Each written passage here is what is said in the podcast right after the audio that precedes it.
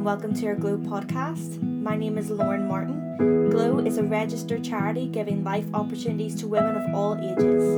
In this podcast, we talk about topics that matter to you, including mental health, and each week we will have a surprise guest. I hope you enjoy.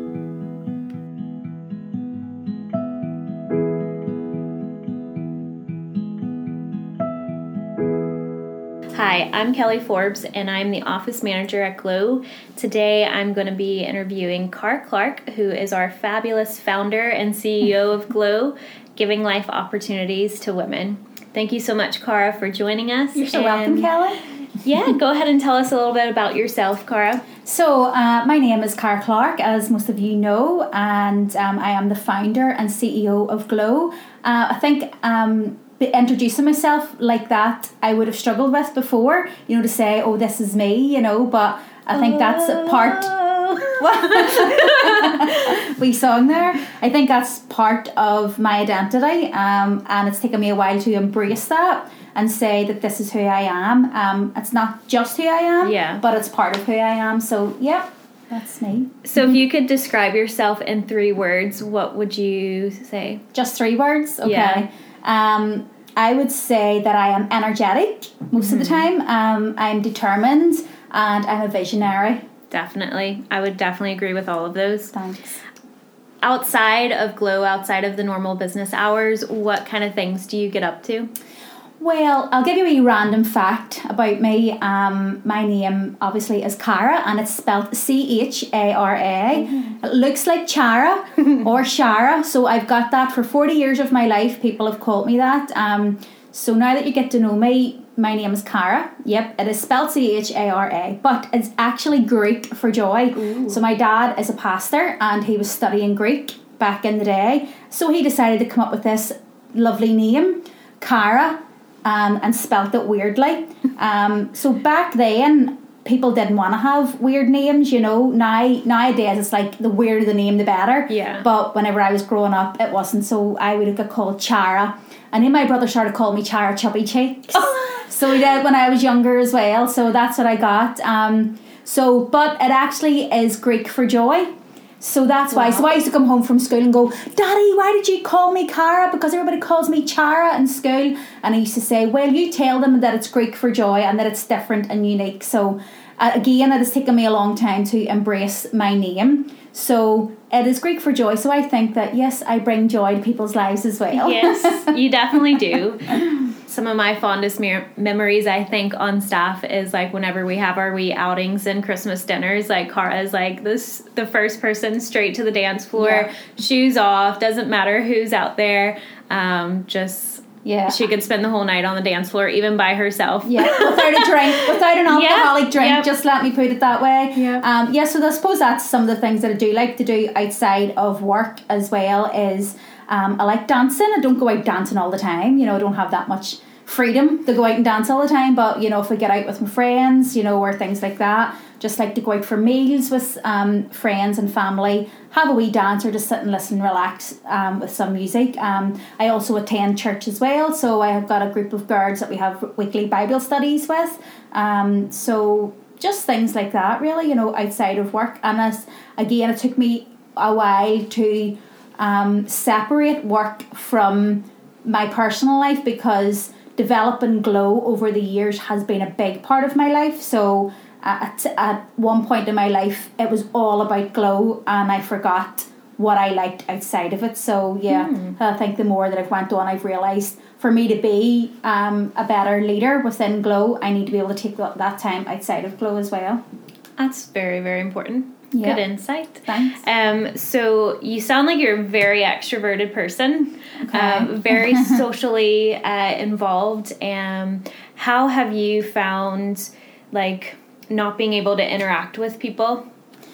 Um, so at this point in time with the lockdown, then um, not being able, able to interact with people face to face with groups, um, yeah, it was a struggle at the start. I think it was more of a struggle. How do I, as a leader, as a manager, support the staff? So that was difficult at the at the very start. Um, so I suppose having Zoom and having phone calls and having FaceTime, it's been constant having to do it that way, but it can be very draining doing Yeah. it that way. And I'm very, um, how would you describe it? Like use my hands when I'm Yeah. talking. Um, you know, I'm very about looking at people in the eye, um, eye contact, um, all about the body language. So that's the type of person I am as an extrovert. Yeah. I'm very loud as well when I talk too, as I've been told on the phone in the office to keep keep it quiet. Um, so I think as well because I'm not a very organized person, I just like to go with the flow. I've had to be more organized to be able to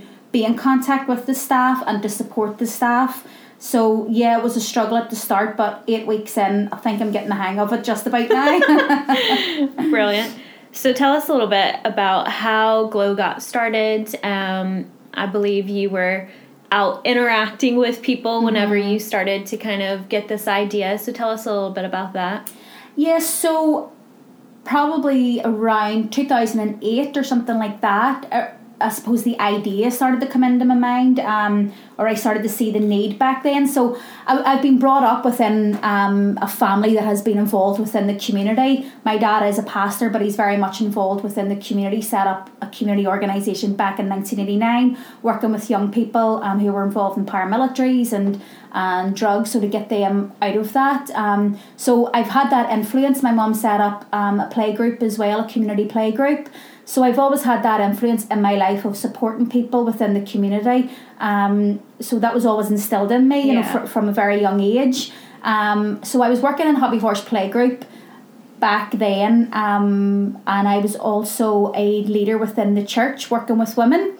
So I've always worked with women. Um, it was never something that I thought I wanted to do, but it was just put upon me, I suppose, um, because of you know my position and what and what I was doing. So we started putting on family programs and parent toddlers for the the play group and then also within the church setting as well we were doing women's outreach within for women within the community. So we were doing like christmas dinners fashion shows um, pamper sessions. Sometimes we were getting about 100 women coming out Wow. there pamper nights. So this was all just on a voluntary basis um, and it was really from that that i saw the need you know having conversation with women from whatever side of the community come from either the falls or the shankill or wherever it was started to realize that it doesn't matter what community you come from, what background you come from, women have got issues with their confidence and their self esteem mm-hmm. and talking about who they are. And there was a lot of negative talk from women, you know, and, I, and it used to really get to me. And I'm like, just something didn't sit right with Yeah. me when I hear women talking negatively about themselves. So I started to realize no, something needs to be done about this. There's a need. These women are suffering, they don't have much hope and then that's just going to be a vicious cycle where the mummies are thinking that way and then that's going to be passed on to the young people Wow. so i saw a need and i thought okay i've got this i see this need what am i going to do about it So what did you do about it, Cara? so what I did um, was I just started talking about it. I started talking about it to you know just my friends and the, the women that I knew that were, were thought the same as me. Yeah. You know, um, having conversations about it. Um, so one woman, Alex Latimer, um, you know, she was training to be a counsellor at the time. She was my dad's cousin. She was very much involved within the community. She had um, you know her background was you know with mental health and um, things like that you know so she was very much passionate about supporting women and empowering women as well so myself and her just got together we started talking about how do we do this didn't really have a clue what we were doing but we just started asking people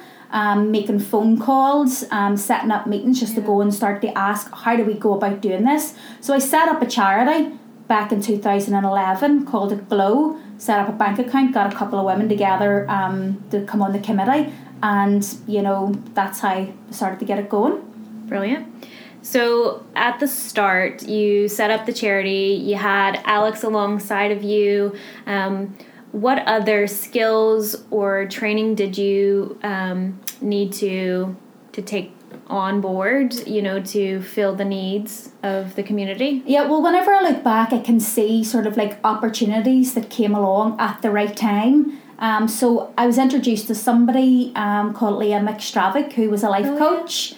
So I didn't really hear much about life coaching before. I didn't really know what it was. I think it was a very American thing. Yes, Back then, it's probably still is. Um, so I done some training with Leah um, over the, the couple of years. Um, I done my level three life coaching, and then went on and done level five life coaching. And from that, I was able to use those life coaching skills to be able to develop the programs, the personal development programs that we use today for the women and the girls. So you, you know, it was like I, I saw an opportunity and I took it. Yeah. Um, and that opened up more doors, you know, after taking that training. And then I also realised as well that I need to do a bit of training on being a leader and being a manager within an organisation. So I took the training with NICVA, um, level five in leadership and management. Um, and then I went and done the um, the degree, the wasn't a degree, what was it?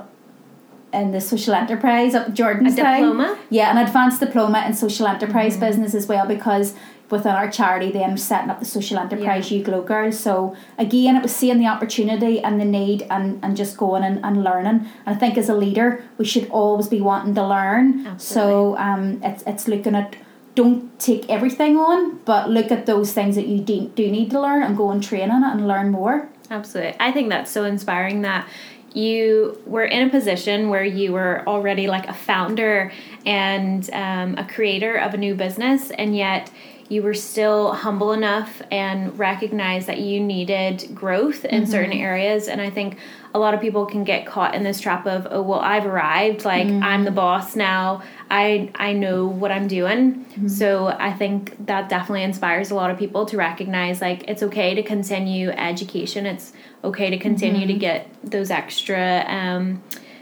training that you Yeah. need. So, um, if anybody out there is listening and maybe you're thinking of starting an organization or a business or trying something new, like don't be afraid to get um, training and learn Yeah. new things. And don't think that you have to know it all at the very start. You Yeah. know, like I mean, I didn't know what I wanted to be whenever I grew up. Everybody always says, "What do you want to be when you grow up?" You know, I didn't know what I wanted Mm. to be. Um, I always just knew that I liked to help people. Yeah. Again, because it was instilled in me, you know, from from my parents. So I would always say, "Look at what are you passionate about? What do you want to change?" And then you know, take it from there and let it grow and develop from there. You don't need to know it all because you're never going to know it all. So learn as you go along as well. You know, I always say when I started Glow, I, I was just winging it Yeah. because I really didn't have a clue. Um, but I just, you know, I was proactive in what I was doing and I was willing to learn and grow and develop from it. so, what have you learned along the way? Is there anything that stands out um, that you would want to share? Yeah, I think I've learned to look at. Uh, I think what's very important is to look at your strengths and weaknesses as a, a leader. Um, so I've I've learned to embrace my strengths. Yeah. You know, I think you know even as women, I don't know if it's a Northern Ir- an Irish thing or something like that, where it's like you don't want to say what you're good at. Um, but I've learned to say no. These are my qualities and these are my strengths. But I've also got weaknesses, and I don't have to be good at those weaknesses. I just have to find the right people to come alongside and fill those gaps, and that is what is what ma- makes Glow work and makes Glow a good organisation because it's not about me, mm-hmm. you know, it's about us as a team. Because I've got strengths, but I've also got weaknesses, you know, and then other people come along and they bring their strengths, Absolutely. you know, and that's what makes a strong organisation and what makes a good team, what makes the dream team. Absolutely. like, don't be afraid to um, bring people alongside you who are going to fill in those gaps and um, don't be intimidated. You Yeah. know, we would say definitely to anybody, don't be intimidated to bring other people around you who have skills Mm-hmm. that you don't have because that at the end of the day that's what's going to be best for the organization for the participants um, for the community. Yeah. so um, one last question for you cara. Where do you see glow in three five ten years time? So just before all this happened with the lockdown, we had got a three year business plan, and part of that was to develop Glow out in the other communities um, across Northern Ireland. We'd already made contacts up in Antrim, we'd already made contacts in Portadown, um, and we were also looking at Derry, Londonderry as well. Um, so just before this lockdown happened, we were starting to go out and you know and to do that, and I was like, oh my goodness, no, what's going to happen? You know, we can't fulfill those, but now again, I always come back to what are the opportunities. Yeah. So the opportunities now is bring everything online, and we can still reach more people. So uh, over this period of time, we're learning our new skills to put everything online so we can reach other people. And then once we come out of this lockdown, whatever way that's going to look, we can stay and pick up Yeah. and use our new skills to develop those relationships and take Glow out. So part of our bigger plan, yeah, is to have Glow out around Northern Ireland and Ireland, um, and have re- reach more women and girls within communities across Northern Ireland. Absolutely. Mm-hmm. Great.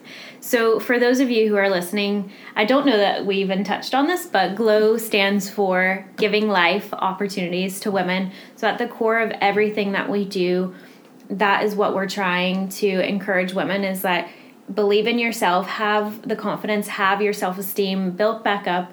What is it that you're passionate about, and how can we help you find those opportunities that are out there for you to succeed and, and to discover your true potential and your true purpose in life? So, um, thank you so much for your time today, Cara. Is there anything else you wanted to add before we close? Yeah, just that um, you know, it's okay to feel fear at times. It's okay to be afraid, you know, but don't allow that to define you and don't allow that to hold you back. You know, even at times I do feel inadequate and I do have fears. Um, you know, with I suppose linking in with bigger organisations, sometimes I feel inadequate as as a leader, but I don't let that stop me. I still push through and can still continue to do it. So yeah, just don't allow your fears to hold you back and to define you. Feel the fear and do it anyway. And Alex Latimer used to always say, "What's the worst that can happen?" You know, you do something, you might feel a bit weak, but so what? You know, life goes on. You feel weak, but you move on and you do it anyway. So There you go. find the right people and get the right people around you to encourage you and empower you, and you can go places. do it anyways. all right. Well, that's all for today. Thank you so much for tuning in and listening to our Glow podcast. And stay tuned to see who's on next week. Yeah, thank you. Bye.